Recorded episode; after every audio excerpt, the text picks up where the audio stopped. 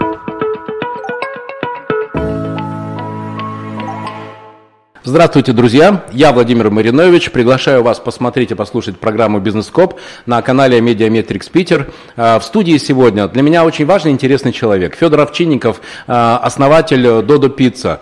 Тот человек, которого я наблюдаю уже три года. Федор, вы помните, мы еще три года назад в Петербурге с вами начинали общаться. И та динамика, которую Додо Пицца показывает за последние даже несколько месяцев, просто говорит о том, что Федор приготовился к завоеванию мира.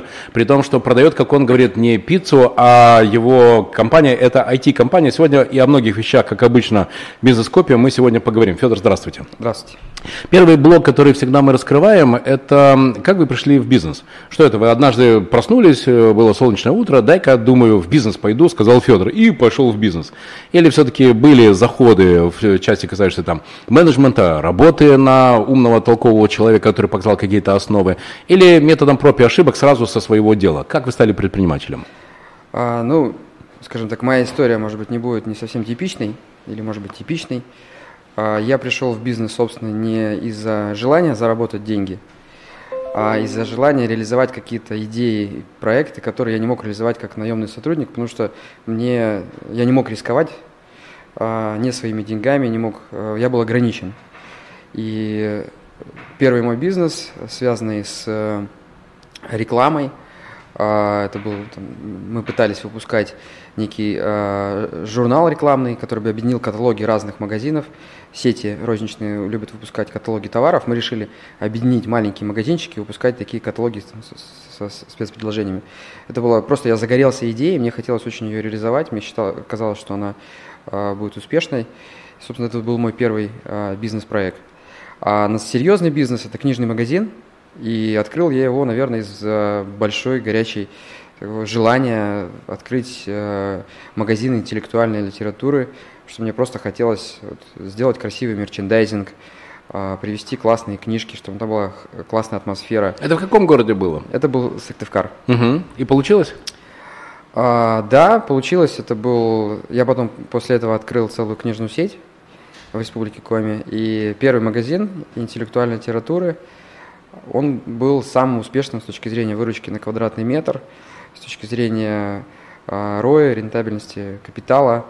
Э, да, это, этот проект получился. Но я э, наделал много ошибок, э, которые мне пришлось сразу же исправлять, когда я запустил.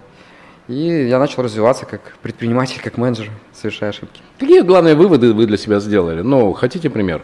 А, я с 87 по 92 год торговал на рынке. Ну, в буквальном смысле, я торговал, я продавал аудиокассеты, видеомагнитофоны, джинсы. Помните, такие джинсы были, мальвины, такие вареные бананы? Да, вот да. это все я привозил там из Польши, из Югославии. Это была неплохая маржинальность.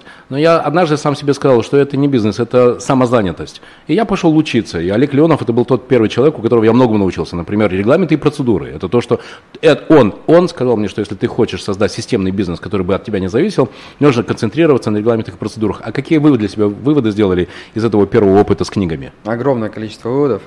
Каждая большая ошибка приводила к каким-то системным выводам. А, первый кассовый разрыв привел к тому, что я стал заниматься финансовым планированием, а, реализовал систему финансового менеджмента, создал, создал в Excel таблицу планирования платежей.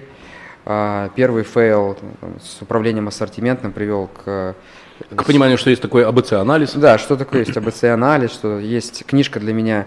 Это не просто книжка, это а, некая товарная позиция, у которой есть оборачиваемость, у которой есть... А... Категории маржинальности, наценки, да, SKU, да, да, да, я стал, запас, стал в это погружаться. Я, скажем так, пришел в бизнес из науки, и, наверное, научный подход в целом очень мне помог э, в бизнесе. Я считаю, что э, мое занятие наукой, работы э, достаточно непродолжительной в Академии наук – и вообще такое серьезное погружение в науку очень много мне дало в бизнесе. Круто. А кроме вот технологических и цифровых вещей и этого научного подхода к бизнесу, вы и команда, потому что, как вы знаете, второй блок э, в, нашем, в нашей программе «Бизнес-скоп» на канале Медиаметрикс. Я, Владимир Маринович, основатель бизнес-школы «Вверх», беру у человека, который создал «Додо Пицца», у Федора Овчинникова. Так вот, э, кроме того, что это технологичный бизнес, кроме того, что вы внедряли цифровые научные методы управления компанией, вы и команда, которую вы начали строить в, в Dodo Pizza, по каким принципам? Почему вы вообще кого-то берете, кого-то не берете?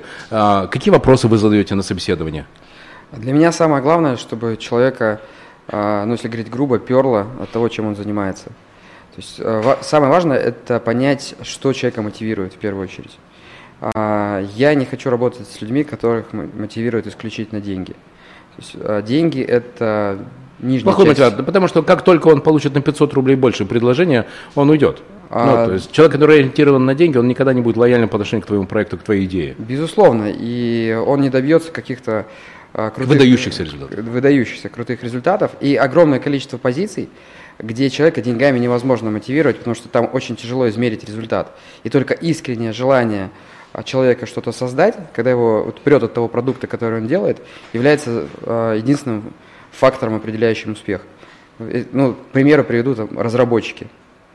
А, понять, э, разработчик работает э, в этом месяце эффективно или неэффективно, практически невозможно. Поэтому ну, наша задача просто найти людей, а, которых не нужно дополнительно мотивировать. Их Не нужно подсчитывать количество строчек кода, которые не они нужно, написали. не нужно, нужно доверять. И люди, для которых сама работа является мотиватором, им нравится это, их не нужно дополнительно моти- мотивировать. А зарплата это всего лишь э, значит, способ того, чтобы они не думали о том, что им нужно есть. Чтобы Что- они фокусировались на том интересном деле, которое они вкладывают действительно душу. Я абсолютно с вами согласен, потому что мне кажется, что огромная ошибка, которая э, очень часто в бизнесе в России происходит, это то, что собственники думают, что если они платят зарплату, то человек должен работать. Жизнь показывает, что нет никакой связи между зарплатой и работой, качеством работы. Безусловно. А совершенно абсолютно с вами согласен. Есть прямая связь между тем, чтобы набирать тех, кто не может не работать чтобы человека, у человека действительно горела душа за это дело. Поэтому для меня три принципа, по которым я набираю людей. Это первое, это внутренняя мотивация, это внутренний огонь, чтобы был. Второе, чтобы был профессионал. И третье, чтобы любил взаимодействовать. Вот если чего-то этого нет, брать человека на работу бесполезно. Это все закончится конфликтом. Либо между вами и собственником и им, либо внутри коллектива.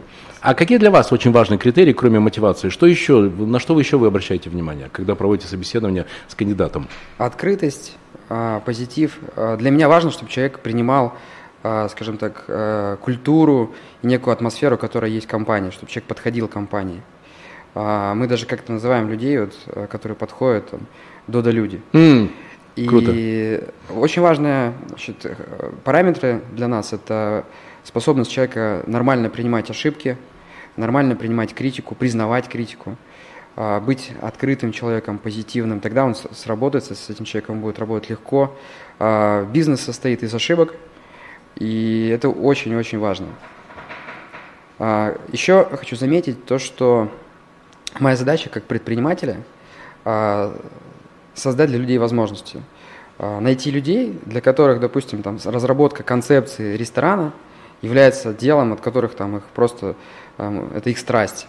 То есть это неинтереснейшая работа, развивать концепцию а, ресторана, там огромное количество факторов. Моя задача а, создать возможность работать над этой задачей, найти деньги, чтобы мы могли какие-то делать долгосрочные вещи. И, собственно, вот и получается а, вин-вин. То есть э, человек имеет возможность заниматься каким-то крутым делом, я должен обеспечить, чтобы все это было прибыльно, что это все, все работало. И в такой ситуации как раз, э, мне кажется, добиваются предприниматели каких-то суперрезультатов. Я читаю регулярно вашу ленту в Фейсбуке и вижу, что вы две вещи. Вы много передвигаетесь, потому что открываются офисы, открываются филиалы. Я вас поздравляю, открывается Додо Пицца в Петербурге на Лиговском проспекте. Это очень круто. Флагманский, э, флагманская ваша э, пиццерия. А, И вы теперь и питерцев познакомитесь с вашей бизнес-моделью. Я понимаю, что они к вам идут, и многие из них хотят присоединиться.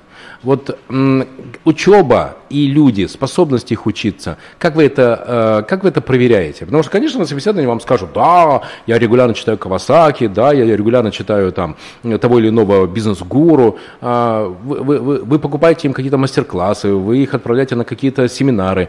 А, Как вы сами учитесь и как вы контролируете, что ваши сотрудники тоже учатся, а не стоят на месте? Мы учимся только на практике, а семинары не могут быть самоцелью, они только могут быть инструментом, когда человек чувствует, что ему он где-то а, совершает ошибки, а, где-то ему не хватает компетенции, тогда он сам приходит и говорит, что мне нужен семинар там, для того, чтобы, или какое-то образование для того, чтобы добиться а, результата.